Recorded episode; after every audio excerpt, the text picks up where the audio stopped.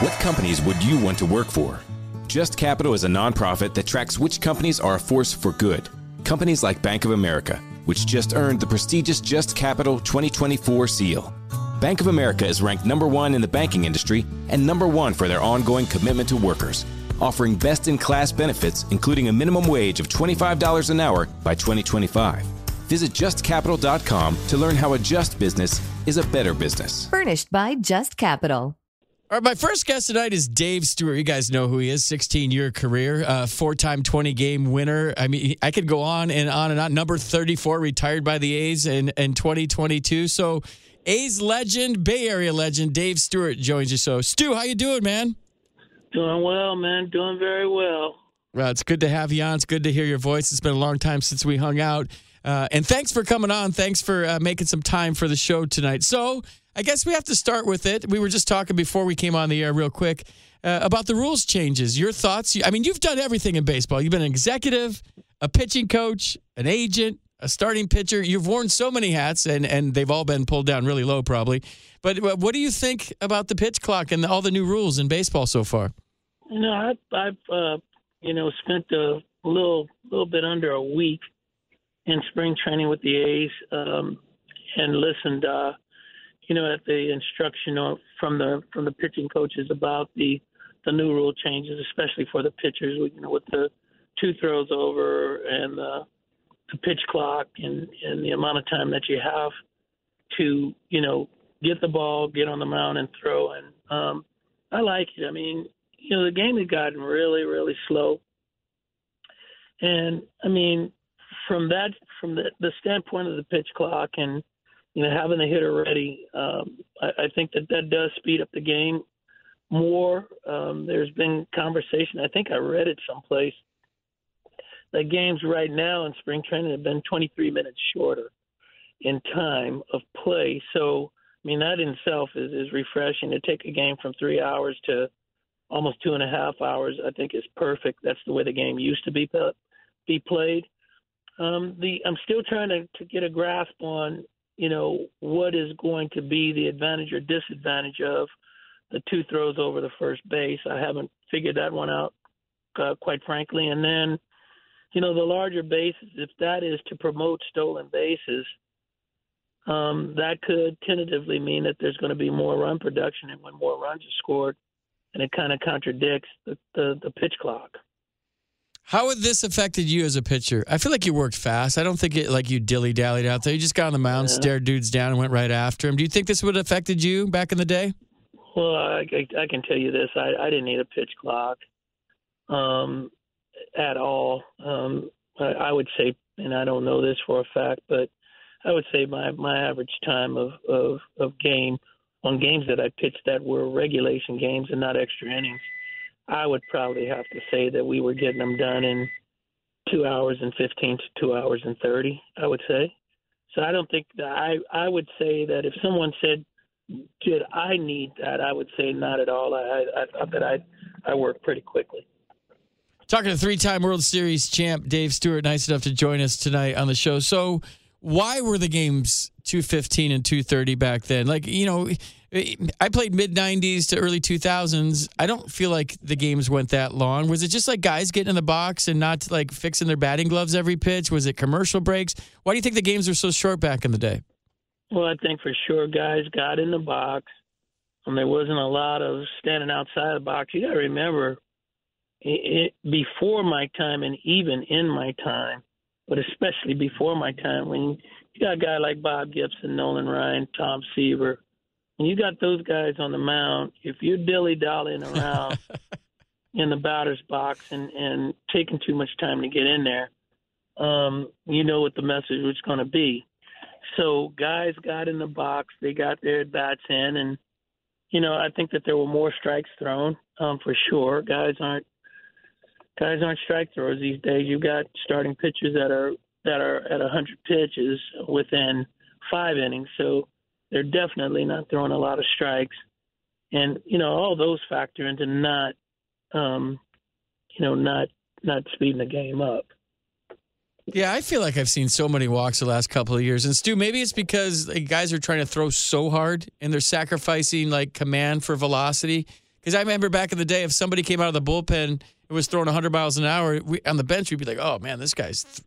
Now you see like last place teams with three guys in their bullpen that throw 100 miles an hour. And a lot of times they don't know where it's going. Well, this is we're we're definitely in a period of time when it's throw as hard as you can uh, for as long as you can. There's no there's not not a finesse game. Guys are more impressed with with lighting up that gun uh, than they are with commanding the strike zone and and uh, you know really throwing uh, quality strikes. We're we're definitely in a period of time when guys are not uh, trying to be finesse guys out there and you're not trying to trick hitters. They're trying to blow hitters away, and and that's just the period of time that we're in. Um, you know, when when we were doing our job in my period of time, and and even watching the guys before me, um, most guys would be embarrassed to be throwing 100 pitches in five innings. The mission was to complete games and and and get outs versus strike people out. The strikeouts came as they would come you can believe Nolan Ryan was not there trying to strike people out. His stuff was just good enough to do it. He had a devastating breaking ball. He had an outstanding changeup, and and guys were going down. But Nolan was finishing games within within you know 110 to 125, 30 pitches. I'd be willing to bet. With the best all inclusive vacation deals to Mexico and the Caribbean, booking your getaway with cheap Caribbean vacations means you have more freedom to do your deal. Whether you enjoy snorkeling, endless margaritas, and more, or simply soak up the sun and sand in a tropical paradise, Cheap Caribbean Vacations has your deal for that. Plan and book the exact getaway you want at exactly the right price for you by using our exclusive budget beach finder or find a featured all inclusive package to Jamaica and do your deal at cheapcaribbean.com. What companies deserve your hard earned dollar? Which would you want to work for? How can you know if they share your values? Just ask us. Just Capital is a nonprofit that tracks who really means business in supporting workers, customers, communities, the environment, and shareholders. We measure progress, track success, and help them be better. When you see the Just Capital seal, you know what's real because just business is better business. Visit justcapital.com to learn who makes your dollar count.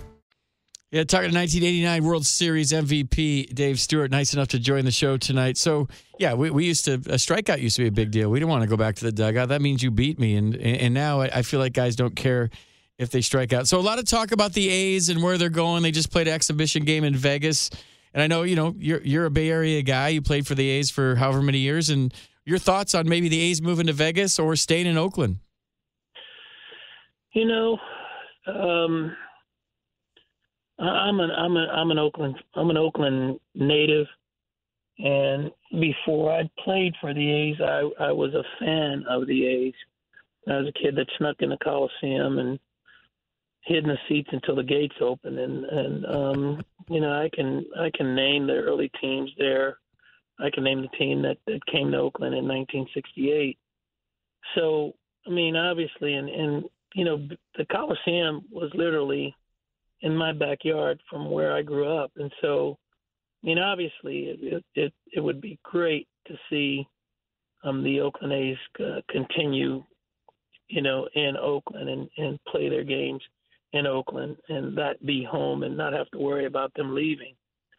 Um, that would be the, the the greatest thing to happen, in my opinion. And, and I'll say it every time that uh, them going to Vegas, I think, is going to be more painful to the city than they, they probably think. But you know, um, uh, there there's just situations that probably you and I don't know. I know that they've had difficulty with with the city and the city council, and I can testify that I had my problems with them as well. And so I know they're not a very very easy group to work with. And so you know the A's are going to do, or I should say that Mr. Fish is going to do what's what's beneficial to him as an owner and to the team um, as a franchise. And you know, if they end up in Las Vegas, I can't tell you I do what I did with the Raiders, which is I don't root for the Raiders, um, but I, I have too too strong a ties to the A's organization to not continue to root for them and wish well for them and, and hope that they do well if they end up in Vegas. Yeah, it's in your blood, and that's understandable, especially being a Bay Area native. Uh, he won 160 games in his big league, 168 games in his big league career. He's Dave Stewart, and he's joining us right now. So, you've been involved in the expansion baseball to Nashville. How's that coming? Do you think Nashville's going to get a big league team anytime soon? You know what? It's it's a it's a great market um, for baseball. It's a growing city. They've got three major sports there's soccer, hockey, and football. Um, and you know, there's a tremendous amount of people that are moving there from all parts of the country. Um, it's it's a market that, you know, it's, it's not just about sports. It's also, you know, the music and and the culture of the city. Um, the it it all points to Major League Baseball coming there. We've had we've had our uh, winter meetings there, and I believe our winter meetings are going to be there uh, this this this no this December as well. So um, it's not an unfamiliar territory to baseball. The Nashville Sounds have been a great minor league franchise and had led uh, the AAA leagues in in attendance over the last four or five years. So, you know, once again, it's a market that will will I think do tremendous for baseball. You know, it's a it's a minority diverse ownership group, uh, which um, in baseball is a first as well. You know, our team, the Nashville Stars, um, is is from an old Negro league that played in Nashville in the 40s and 50s, and so that'll be a first as well, taking a, a Negro league team uh, name and, and and bearing it at the major league level. So there's a lot of historical things that are going to happen with this franchise once uh, baseball comes to Nashville.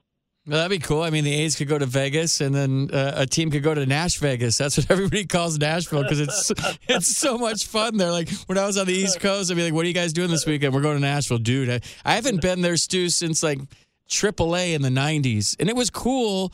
But now it's just a different place, right? I mean, there's so much to do. Like you said, the music, the downtown area, the population there. I mean, you've done all the research. They would draw, right? There's interest in baseball there, obviously. Oh, no doubt about it. There, the fan participation is going to be tremendous. There's going to be tremendous from the people of Nashville. But you you mentioned another piece of the piece of the puzzle. There are so many people that are coming there, and so you know when you schedule your, your trip to just come to Nashville and enjoy the music, the food, the people, um, you're going to be able to mix in a, a Major League Baseball game, and you know they're they're fans of the New York Mets, New York Yankees, if you're a Phillies fan, it wouldn't matter. I mean, you're you're coming, you're going to watch baseball, you're going to enjoy the culture of Nashville. It's just a great place to watch baseball. With the best all inclusive vacation deals to Mexico and the Caribbean, booking your getaway with cheap Caribbean vacations means you have more freedom to do your deal. Whether you enjoy snorkeling, endless margaritas, and more, or simply soak up the sun and sand in a tropical paradise, Cheap Caribbean Vacations has your deal for that. Plan and book the exact getaway you want at exactly the right price for you by using our exclusive budget beach finder or find a featured all inclusive package to Jamaica and do your deal at cheapcaribbean.com. What's up, folks? Anthony Armstrong here. Bob Papa, along with Super Bowl champion Carl Banks. Hey, NFL fans. This is Solomon Wilcots, former NFL safety and host of the Bleav in Bengals podcast. Catch my show and all 32 Bleav NFL podcasts. Listen in to former players give their inside perspective on your favorite team. Search Bleav, that's B L E A V, on Apple, Spotify, and wherever you get your podcast. It's always football season, wherever you listen. So I know you've been asked this question a million times. The stare, and, you know I grew up watching you, dude. I just I love the way you went about it. I don't see a whole lot of intimidation going on in baseball nowadays. It's everybody's friends on Facebook and friends on Instagram. You don't really see this anymore. But you were a linebacker in high school. Is that where you developed the stare? How, how did you get this whole persona? Was it the minor leagues or one day Tony came up to you and said, pull your hat down and go after him? How did the whole stare thing develop? It started with Sandy Koufax in 1976, Instructional League. Um, he was uh, changing my mechanics because I was a converted player. I was a catcher, converted to a pitcher, and really didn't have it down. I had two losing seasons, 75 season, and the minor league season, 76, and then went to Instruction League after the 76 season. And one of the, the biggest blessings in the world for me at that time was to meet Sandy and then have him personally take me under his wing and teach me the mechanics of pitching and and along with that it's crazy. He stood me up on the mound and he says, "What do you see?" And I told him that I, you know, I saw everything. My my hat was not as tilted down as as um, I eventually ended up wearing it. And he says, "Push your cap down a little bit more." He asked me, "What do you see?" And I I went from seeing the top of the catcher's head to now adjust it. I saw the the neck of the catcher and the chest protector. He said, "Lower it a little bit more," and I did. And then he says, "Now throw a pitch." And so now my sights are the middle of the chest protector down to his knees. He asked me to throw a pitch. I threw the pitch, and the pitch was down in the zone. And so he said, "That's what we're trying to get you to do." Because I was, man, I, I walked more people than I had innings pitched the first two years, and so he was just trying to get me in the strike zone and lowering the cap, and which actually put me in a position to lower my target. Um, worked out for me, and I ended up uh, being able to throw strikes. That that '77 season, I ended up winning 18 games and losing four. That's a great story. Talking to Dave Stewart right now. Stu, I don't know if it's because I grew up watching you and being a, a, Northern California kid or not, but I used to pull my helmet down real low. But I think my reasons were different. I, I just didn't want to know that, that there was cameras there and the game was on TV and there was people in the stands. So I used to wear my helmet really low when I hit. And people used to make fun of me, like, "We can't even see your face. You wear your helmet so low." I'm like, "Yeah, it's so, it's so." Actually, in, in reality, I did it for the same thing. I had trouble swinging at high fastballs, so I pulled my helmet down real low, and it kind of lowered my sights a lot, like what you're talking to. And yeah. I was a little guy, and I couldn't hit the ball in the air, so I had to get the ball down. So I pull my helmet really, really low, and that way I would see the ball down and, and try to look for it down the zone. So very similar. The only thing is, I didn't have like a Hall of Famer, one of the best pitchers ever, help me do that. I just figured it out on my own. you know, it's funny, man, being growing up in the Dodgers organization. You know, Sandy Koufax was there and available through spring training. Roy Campanella, Don Newcombe, Jim Gilliam was our first base coach at the time that I um that at the time I came into the organization. You'd see Duke Snider, uh, Don Drysdale. I mean, there were just a bunch of Dodger greats that were around and willing to let you know what it meant to be a Dodger. And you know, I, I felt really, really blessed to come up in the Dodgers organization and and to have you know that kind of tradition to to speak to and talk to and and really tell me what the organization was about. Yeah, it's cool. Yeah, I was a Dodger for a year, and it's like a walking Hall of Fame in spring training. You're like, oh, that's so and so, that's so and so. I went lucky enough my last year to go to spring training with the Yankees. Same thing. It's like, there's Ron Guidry, there's Goose Gotches, Gossage, there's Don Mattingly's flipping me toss in the cage. Must be laughing at my swing. He had such a good swing. So yeah, the the the storied history of a lot of the franchises, even the Giants, same thing. I mean, you have all these legends, and just what a great resource, and especially like you. I mean, bringing it all full circle. You going to spring training with the A's this year. And you know probably half of those kids didn't even know who you are. And then word spreads that's dave stewart. And then you could impart your wisdom on it. That's my biggest pet peeve stu. I don't want to get into it on the air right now but that this generation doesn't realize a, lot of the guys like yourself even for african americans uh, paving the way and, and showing that that you can play and you could do it and I think I think uh, our game could do better to remember our history a little bit better for the younger generation, the players that are doing it right now.